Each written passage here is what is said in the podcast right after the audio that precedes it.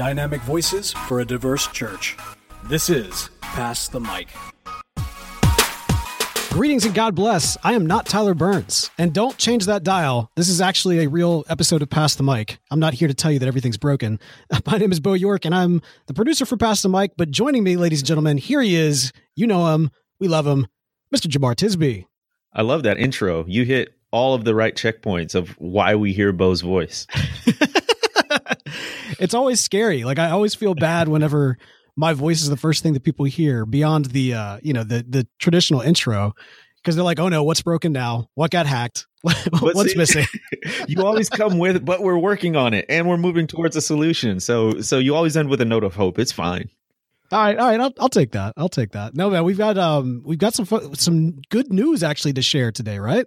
We absolutely do. Yes, I'm very excited. We are hitting up our last leg of the Pass the Mic live tour. So I know for some of you, it's very sad if we didn't come to your city or you didn't get to see us. But for DC, it's exciting news. We will be in Washington, DC, and we're doing something slightly different. We didn't exactly plan on it initially. But I think it's going to be awesome. We are doing a Pass the Mic live house party. House party! so if you can remember that that 1990s movie with Kid and Play, that's what we're talking about here. Um, but we are going to have sort of like a tiny desk type show with a very small crowd, about 30 people. Uh, tickets will go on sale soon. We'll have the link up for the Eventbrite. We would love to see you there, and it's also going to be a chance to so so in in our other tour stops we have Pass the Slice before the Pass the Mic live recording. We're sort of combining those. And so if you get tickets to this event, you get unfettered access to the Pass the Mic team in a very small setting, conversation, food. It's going to be great. Yeah, it's going to be amazing. It's definitely unlike anything we've ever done before. Uh, and for those, by the way, who have already purchased their Pass the Slice tickets, don't worry. Uh, that that additional uh, fee is going to get re you know you're going to get your money back on that one it's just going to be the basic entry uh, ticket price and all that kind of good stuff but Jemar one thing that's unique about this i mean uh, there's there's going to be a lot that's unique about this particular one uh, is that it is going to be very exclusive like everything that we've done before we've tried to find venues and to some extent we tried to find venues in dc that would accommodate as large a group as possible However, with this one, man, like we, we got a set number of tickets, and then once we sell out, that's it. That's it's it. over. That's all we can fit in. It's going to be literally in a house. And so we're going to all squeeze in a living room and it's going to be fun. It's going to be memorable, but there's only a limited number of tickets. So if you're like me who sort of waits to the last minute to to make final plans, don't do that this time because no. they're going to be sold out. Yeah, we're. I think we're a third of the way through sold out as of this moment. Oh my! And I have a feeling at at the point, and that's without anybody knowing the fact that it's uh, limited spacing. So they're going to go quick. Uh, but yes, so get your tickets today. You can learn more about that at passthemiclive.com. Click on the DC button. That'll take you right there. Of course, the DC show is going to be October 26th uh, in DC. It's going to be the house party, unlike anything we've ever done before. If you're in that area, you will not want to miss this. So we look forward to seeing a lot of y'all there. All right, man. So we've got a, an episode that's uh, very near, so to speak, to our hearts. Yes. As uh, two people, two guys who have uh, some history with Mississippi. Um, we're talking about a university that you, in particular, have a lot of history with. In fact, you have been learning history at. Yes. Uh, we're, we're talking about a lot of the controversy that's been going around at Ole Miss, the, the, the most recent controversy, shall we say? Yes, and so I'm a PhD candidate in history at the University of Mississippi, as many of you know, and if you know anything about the university, it has a very checkered past, to say the least. When it comes to race relations, it wasn't until 1962 when James Meredith integrated the university that they ever had black students on campus. And that came with a riot by white members of society and the community, the students, and beyond. It left two people dead. And so that's the kind of climate that uh, you're talking about when you're integrating the flagship university of Mississippi, which is already notorious for its racism and white supremacy. Even to this day, the conflict and the controversy goes on. So for a long time, the mascot was Colonel Reb, which was a throwback to Confederate rebels and sort of glorifying uh, that particular rebellion. There was um, at football games, students would wave the the Confederate flag and play the song Dixie with pride. And then um, even today, there is a towering Confederate monument that stands at the entrance to campus. And so uh, the long, dark shadows of the past continue to cast a cold shadow on the present. Yeah, you know, I, I kind of meant to save this for near the end of the show, but it's it's worthwhile mentioning. Um, you know, listeners of Pass the Mic may recall uh, you and I got together when the Mississippi Museums opened up, talking about the history of Mississippi, and also about this new podcast that I've been working on called Red Flag. And the Red Flag podcast is dedicated specifically towards telling the history of the Mississippi state flag and the con- Confederate iconography on it.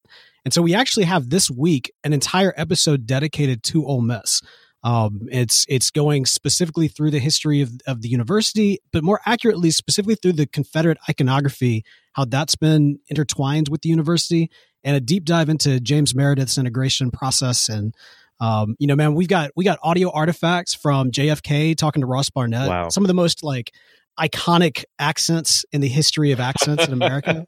It's uh it's pretty amazing. But yeah, if you want if you want to get really kind of deep into what the history of Ole Miss has been, even that name Ole Miss, where that comes from, check that out. Red Flag. The episode is called Ole Miss, the Disneyland of the Confederacy. Wow. Red Flag, highly recommend it. Download it. We'll put the link in the show notes. So there's been another controversy though recently. Um, do you want to intro that or should I talk about it? Yeah, so this happened, man. I was I feel like I think this actually happened when I was out of the country on vacation. uh and it's one of those things where your phone is off or you try to keep your phone off when you're on vacation, but you still got to check it, make sure the kids are okay, all that kind of good stuff. And so I turn on my phone and I see that I, I, I want to say Ed Meek and Ole Miss are trending on Twitter, at least for the local Mississippi Twitter. I don't know if it was as far reaching beyond that. Um, but of course, Ed Meek, who is uh, somebody who's been very uh, active in the university's history, he was employed there for several years. Um, he has uh, donated tons of money to the university, specifically in the realm of journalism. And in fact, the School of Journalism's building held his name uh, for for the longest time, or since it was created, and uh, with a, a large reason being the fact that he bought the building. Uh, he's he's he's got some cash, and uh, so as as I was kind of diving into, oh no, what happened? Because whenever something's trending, it's never oh yay, something's trending. It's always oh no, what Always happened? bad news. Absolutely. I see that he went, he took to Facebook and gave a very racially charged rant. Now, he he would argue that that's not necessarily the case. However, the rant kind of speaks for itself. Jemar, do you want to kind of get into what he said? Sure. This was after a football game at the University of Mississippi. And as is typical after a home game, the students sort of go out on the town. And it's in Oxford, not the one in the UK, but Oxford, Mississippi. And in the center of Oxford is a place called the Square. It's the town square. And that's where a lot of students congregate. It's not typically known as a black student space. Um, but after football, nor, nor is the city of Oxford for that matter. correct. Uh, but after football games, it, a lot of people go there. And so in this particular Facebook post, Ed Meek put two pictures on his post, and they were both of black women students who were dressed for a night out. And he appended to this post a warning for the city of Oxford and the University of Mississippi that was basically to the effect of the city and the university is going down the tubes. He specifically cited declining enrollment at the University of Mississippi. It was down, I think, 3%, and declining property values in the city of Oxford. And he said, quote, enough Oxford and Ole Miss leaders, get on top of this before it's too late. So the implication is that message attached with those pictures were that these black women were signs and signals that the city and the university were going down the tubes. So, as you can imagine, it provoked a response.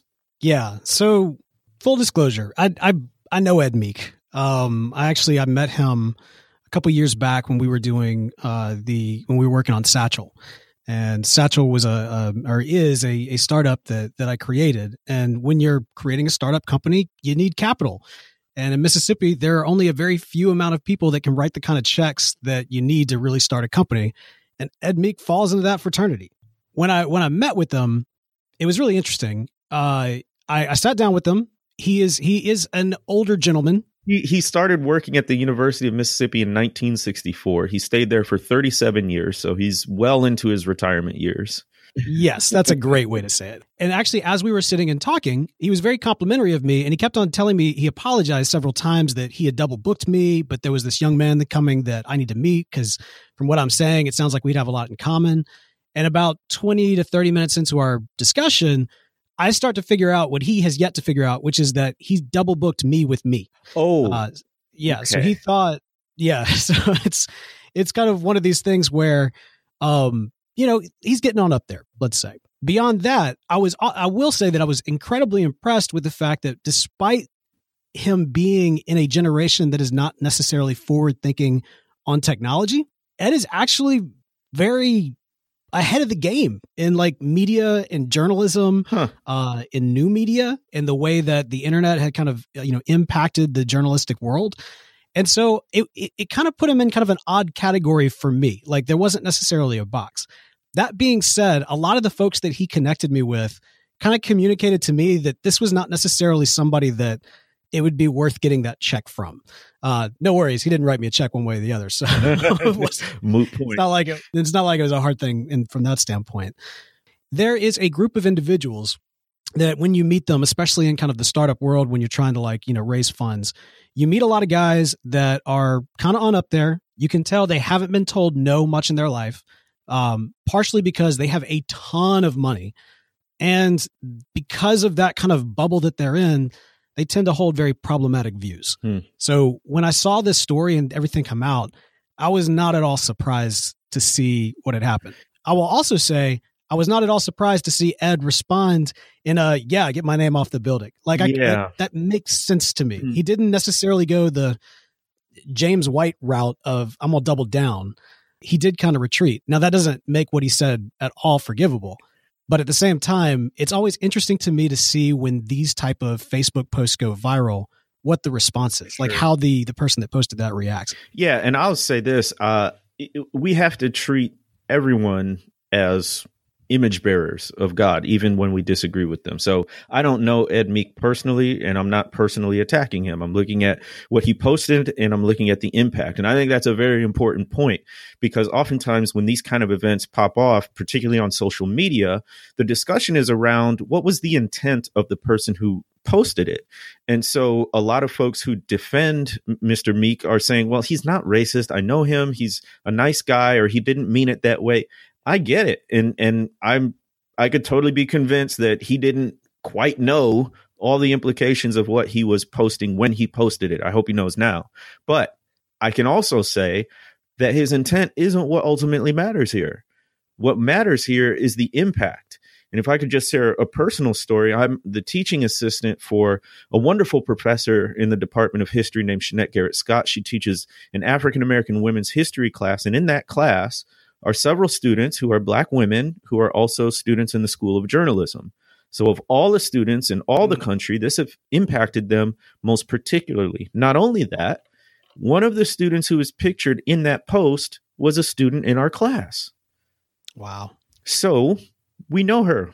And she actually didn't come to class for a couple of days because, as you can imagine, having all of this negative scrutiny on her and being put up literally as like the poster child of what's wrong with Oxford and the University of Mississippi has an emotional, mental, and even physical toll on the people impacted. So when I respond to these kinds of events, I'm thinking of the folks who are most adversely impacted, those who have been victimized by racism, those who have been victimized by sexism, and those who are most negatively hurt by what just occurred. So I appreciate Ed Meek may not have intended to offend, but he did. So we got to deal with that. Oh, absolutely. All right. So the like you said, this is something that was very um is detrimental to individuals on campus, to the school as a whole, um, to people far reaching in terms of how I mean, like, you know, th- there's a lot of different angles to look at this from, right? Like you like you mentioned, there's there's the university aspect, there's the students aspect, and then there's just the state aspect as well. And there was this outcry for the School of Journalism to remove his name, which Ed also said, yeah, please take my name off of this. And I'm sure, you know, I, am not saying that he said that from a standpoint of like, you know, yes, I, I should be punished or anything like that. I think it was more of like, please, please, I just want to like get out of the spotlight. You know Could what I mean? Could be, yeah. Not not sure that that was necessarily coming from this like you know very just position, but regardless, he did ask for them to to remove his name from it. And so you you made this proposition up to the uh, the New York Times about you know with kind of the idea of like let's let's change the name of the school of journalism. Yeah, this little newspaper called the New York Times. Maybe you've read it, maybe you've heard of it, but they allowed me to put some words in there and I'm just joining with a chorus of people. In fact, the day that we spoke about this in that class I was talking about, it was another black woman, black female student who said we should change it to the Ida B. Wells School. Now, mm. this is not um, I, I, don't know if that was her original idea or if this came up in some other um, conversation or town hall, which let me make a caveat. There are some positive things, right? So it's the University of Mississippi. We, we've had a lot of struggles there with sort of dealing with the Confederate heritage and the heritage of slavery at the school and in the state to the administration's credit, they responded swiftly. So uh, the chancellor of the school made a statement. Um, the the officials, the faculty and staff at the School of Journalism made a whole video. They were really at the forefront of this. So and and Department of History is is always bringing the historical receipts, which I love. So I just joined a chorus of ver- voices who were already calling for the name to be changed and suggesting suggesting Ida B. Wells. I just was able to put it into an op-ed in a national paper. Um, but Ida, Ida B. Wells Barnett makes sense for a myriad reasons. First of all, she's a Mississippian. She was born in 1862 in Holly Springs, Mississippi, which is just about 30 miles up the road from Oxford. Uh, she spent most of her life there. She moved up to Memphis to become a teacher and then later a journalist, for which she became famous as an anti lynching activist. And that came through painful experience. So, part of the story I share in the op ed is how she came to be interested in writing about and speaking out about lynching. It happened because one of her very close friends in Memphis was lynched. Uh, they were he was one of several co-owners of a store called People's Grocery. This is a black-owned grocery store, and it was actually successful. So at the end of the day, the reason for the lynching was economic. There was a, a white store owner in the vicinity who got jealous essentially of their success and the competition and through a series of lies and and misleading statements basically got the white population turned against this grocery store. Long story but a mob grabs these three gentlemen who weren't even involved in uh, most directly involved in any of the uh, conflict that had happened beforehand, but they were known as owners of this grocery store and successful members of the black community. So they got taken out dragged and shot execution style. One of them happened to be Ida B. Wells' close friend, and then she started writing out about this. She got chased out of Memphis, had to spend most of her the rest of her life in New York and Chicago, but also traveled nationwide and even internationally talking about lynching. And she's most famously known in terms of her writing for a short book called The Red Record, where she details uh, statistics about lynching, which very few people were doing at that time. Man. So uh, her reputation as an investigative journalist, as somebody who spoke truth to power, even though literally her life was threatened with violence, you know, she's she's a model for all journalists and she's a model for all truth tellers. And so how appropriate would it be to rename the school after this racist, sexist incident after a, not only a black person but a black woman and call it the Ida B. Wells Barnett School of Journalism and New Media. I mean, it's a great it's a great proposal. It makes a ton of sense, and it's it's great to hear that there's kind of some outcry from within the university from this. Not just you, but um, other students specifically, kind of calling this out. You know, it it does kind of pose the question, and something that that I think the country has been wrestling with through the last couple of years, in terms of you know what do we do with our problematic history that has been historically celebrated, and then just kind of there, and now kind of in the space of like how do we get beyond this? Like I look at something, a an institution like Ole Miss, and you know it's it's a college that you know many of my family members have graduated from. I did a summer over at Ole Miss. My wife uh, did a, a graduate school at Ole Miss. Like it's it's a university and experience that's integral to anybody that lives in Jackson. Just because you have to schedule things like weddings around Ole Miss football games, even if you don't even care about the football game. Like this is just part of the culture that we're in.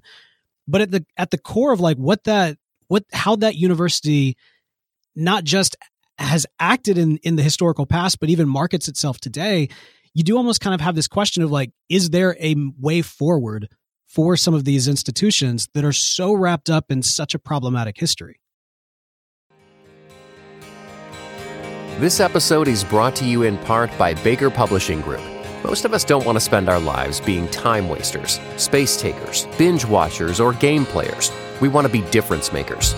But maybe we make changing the world a little more complex than it really is. Making a difference isn't measured by a viral post or a name on a building. It isn't determined by a following or a fan base. Want to make a difference? Focus on just one person at a time. That's the secret of the way of Jesus. In his newest book, One at a Time, Kyle Idleman invites us to better understand the surprising habits of Jesus and the power of small things done with great love. He challenges true disciples to fully commit to the unexpected Jesus way of changing the world by loving people one at a time. Baker Bookhouse is pleased to partner with Christianity Today to offer a special discount on your copy of One at a Time. Visit bakerbookhouse.com by February 28, 2022, and use promo code ONE2022. That's O N E 2022 to receive 40% off with free shipping. That's the question. That's the big question. I think the answer is yes, but the question is are people willing to do what it takes? So, you know, I studied history in an academic fashion, and a big part of why I do that is I believe that telling the truth about our past is the first step to confession. And then confession leads to repentance, and repentance leads to repair. But we often try to sort of skip those steps. We don't do the truth telling. We don't do the confession part. We want the reconciliation. Mm. We want mm. the the relationship back, but we haven't done the hard work of probing the wound. So on one level, I think what historians and journalists do just by unearthing the truth, no matter how ugly, is is absolutely vital, right? But on mm. another level, we're dealing with something that facts can't fix. We're dealing with ideologies and beliefs and really idols that people are clinging to. The the the romance the love affair even that many people in mississippi and beyond you know this uh, there are confederate monuments nationwide. There's uh, more confederate flags in southeast missouri than parts of mississippi. We just had the president praising uh, robert e. Lee. We sure did. It just ha- it's 2018 folks. So this is a national obsession with the Confederacy. And it's more than just romanticizing the South. I think it's also romanticizing a social structure where, quote unquote, everyone knows their place. And of course, the people holding on to this structure are at the top of it. So that's what we have to deal with is people really letting go of power, uh, letting go of those historic signs of power, whether that's a Confederate flag or a monument or a name on a building, and allowing America to be the diverse, pluralistic place that it really always has been. So that, that it all sounds very idealistic, but the reality is, is that there's just people that are not never going to change their minds. When we started working on Red Flag, we you know the goal was to try to showcase that mississippians are changing from within. And while we found many mississippians who are actively working to you know make mississippi a better place for the future of, of people that live here and um, you know attack kind of these problematic images these confederate uh, iconography and you know kind of a, a system a pervasive system and a pervasive art of white supremacy that has permeated throughout our, our state to the point where it's become uh, almost like you know uh, we're almost known for it here. So from that standpoint, like there are lots of people in here that are working for for a better Mississippi, and there are some people that have changed. Uh, the Huffington Post, I believe, it might have been the Atlantic, uh, just recently did a whole uh, photojournalistic article about you know people in Mississippi, racist Mississippians who are you know have been working through that and have, have kind of you know uh, through through learning their history, uncovered the the reality of this kind of nerfed concept of the Confederacy and, and the nerfed concept of slavery and the nerfed concept of uh, things as recent as you know 30 years ago. Like they're becoming more awoken to it, uh, to the realities of of the state and the country that they live in today.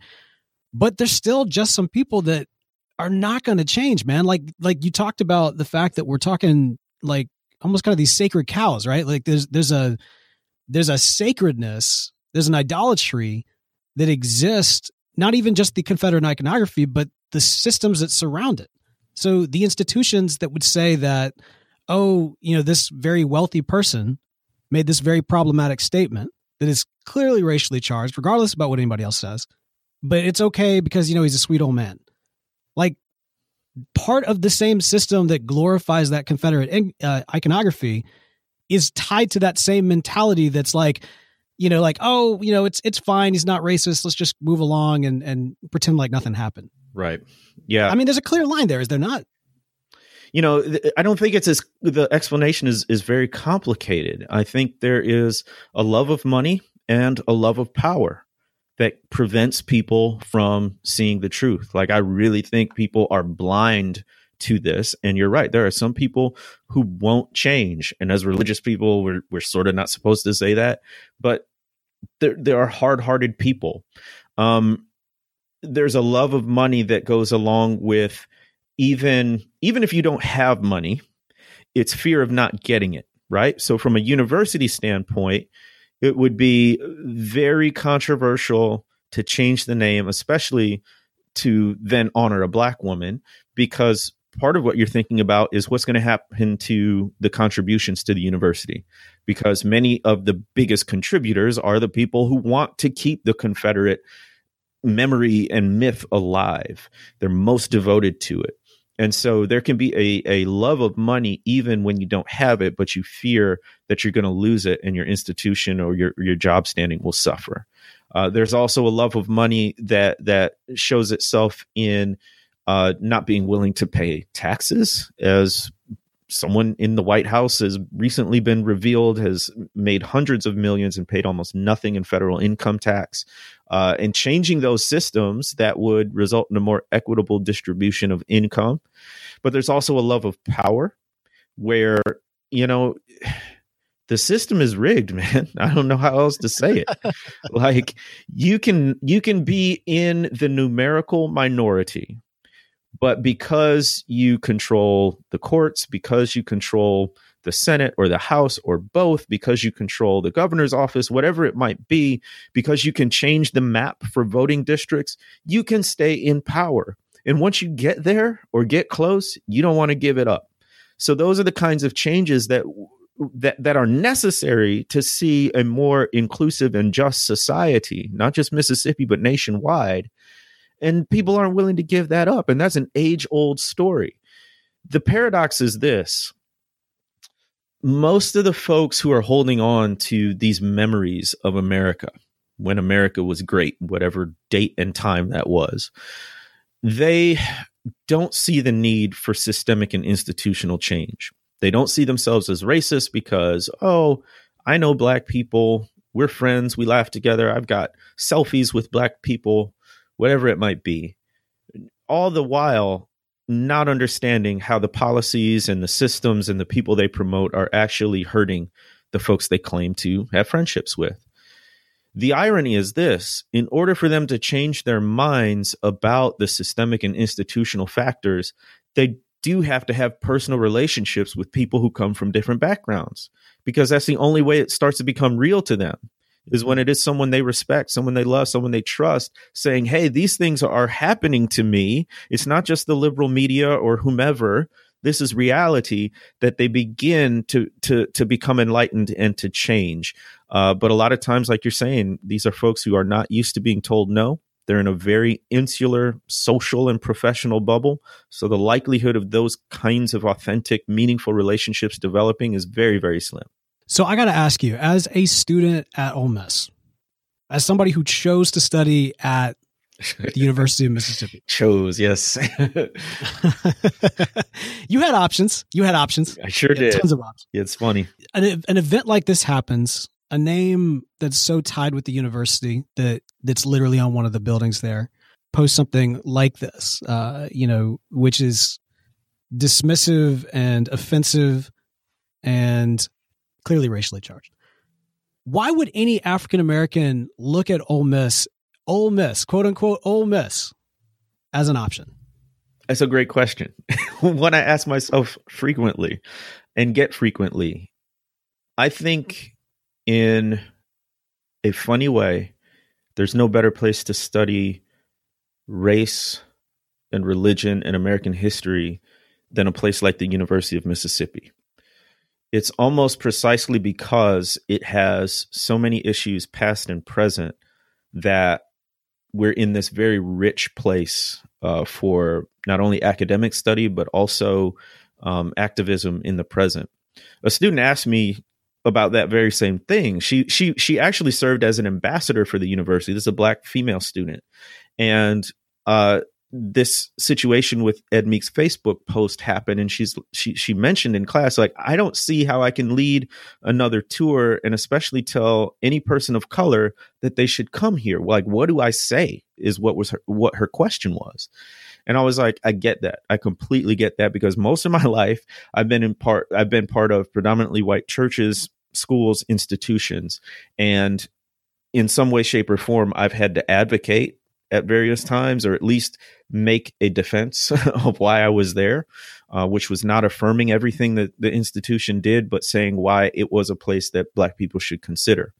So I told her that even though the University of Mississippi, the state of Mississippi, has all of these racial issues and problems that are glaringly apparent within and beyond the state, the reason you should come here is because this is a school of activism. It's a place where you can get an education in what it means to fight for justice and change.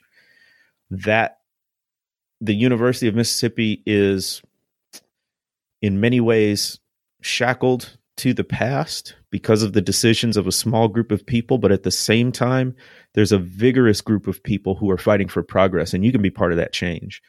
Um, I also say that being in the South and being in a place like Mississippi, no one ever lets you forget the problems that the state or the university has when it comes to race.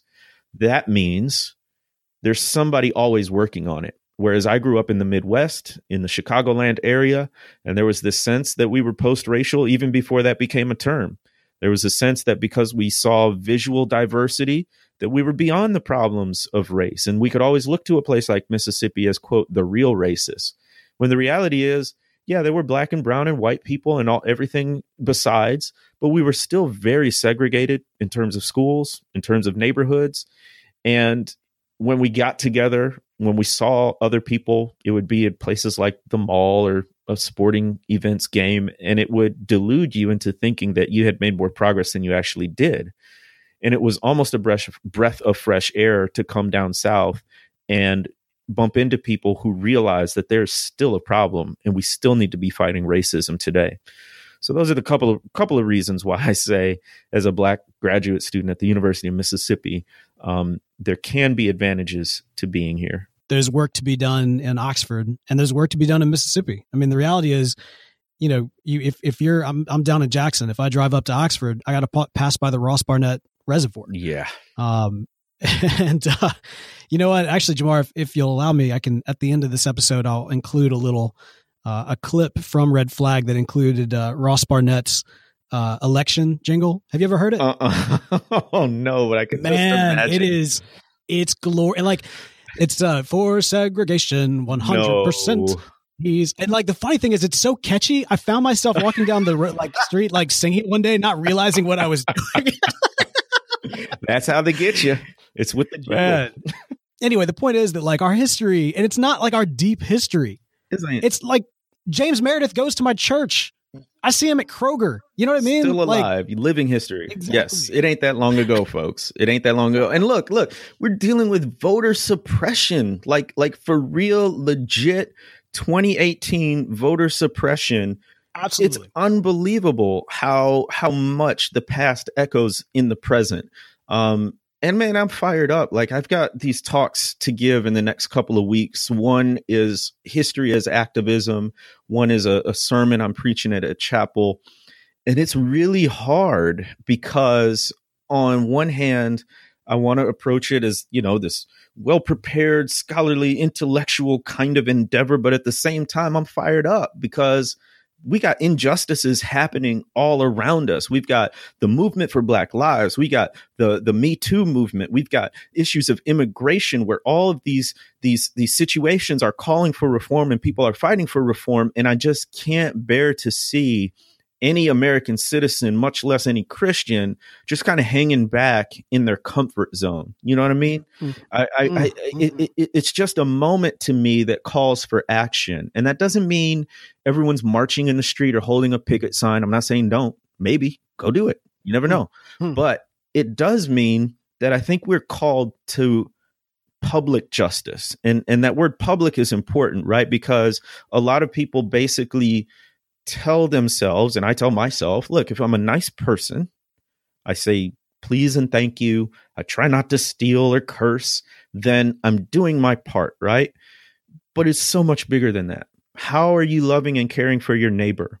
And there's um, a section in in Howard Thurman's book Jesus and the Disinherited that says neighbor is a quantitative or qualitative aspect. It doesn't dep- depend on proximity right?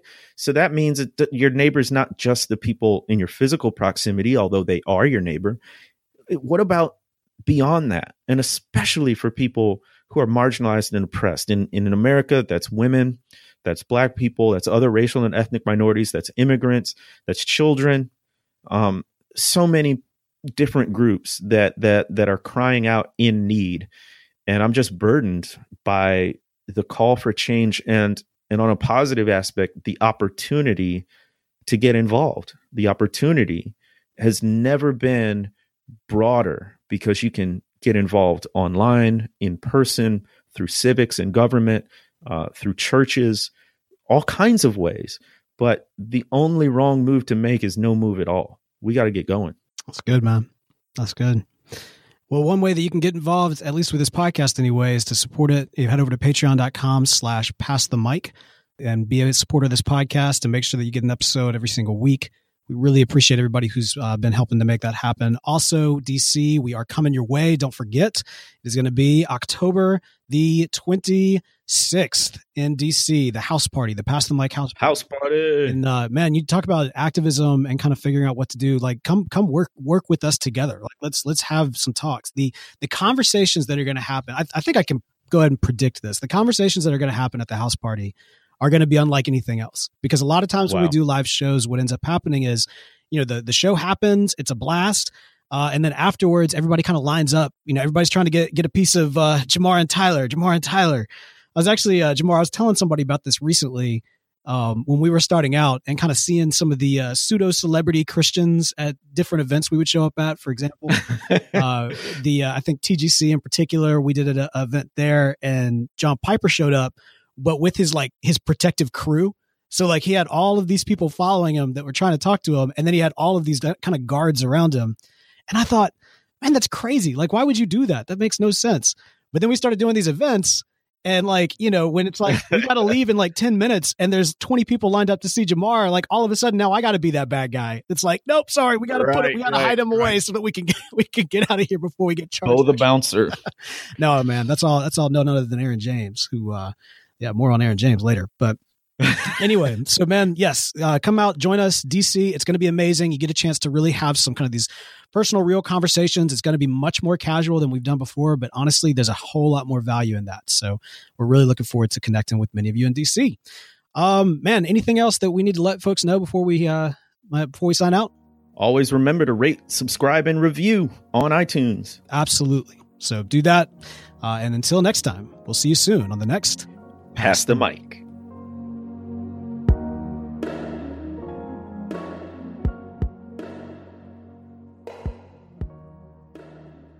And now a sneak peek at this week's episode of the Red Flag Podcast, available at redflagpod.com.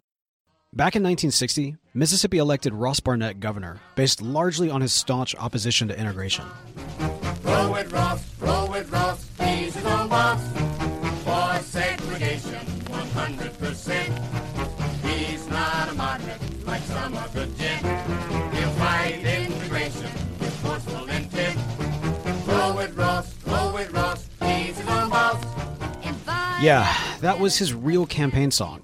He even went on to explain his commitment to segregation to a BBC reporter on the floor of the Democratic National Convention. Would you say in a sentence to British viewers why you oppose this platform of the Democratic Party which seeks to give Negro Americans their full rights under the Constitution?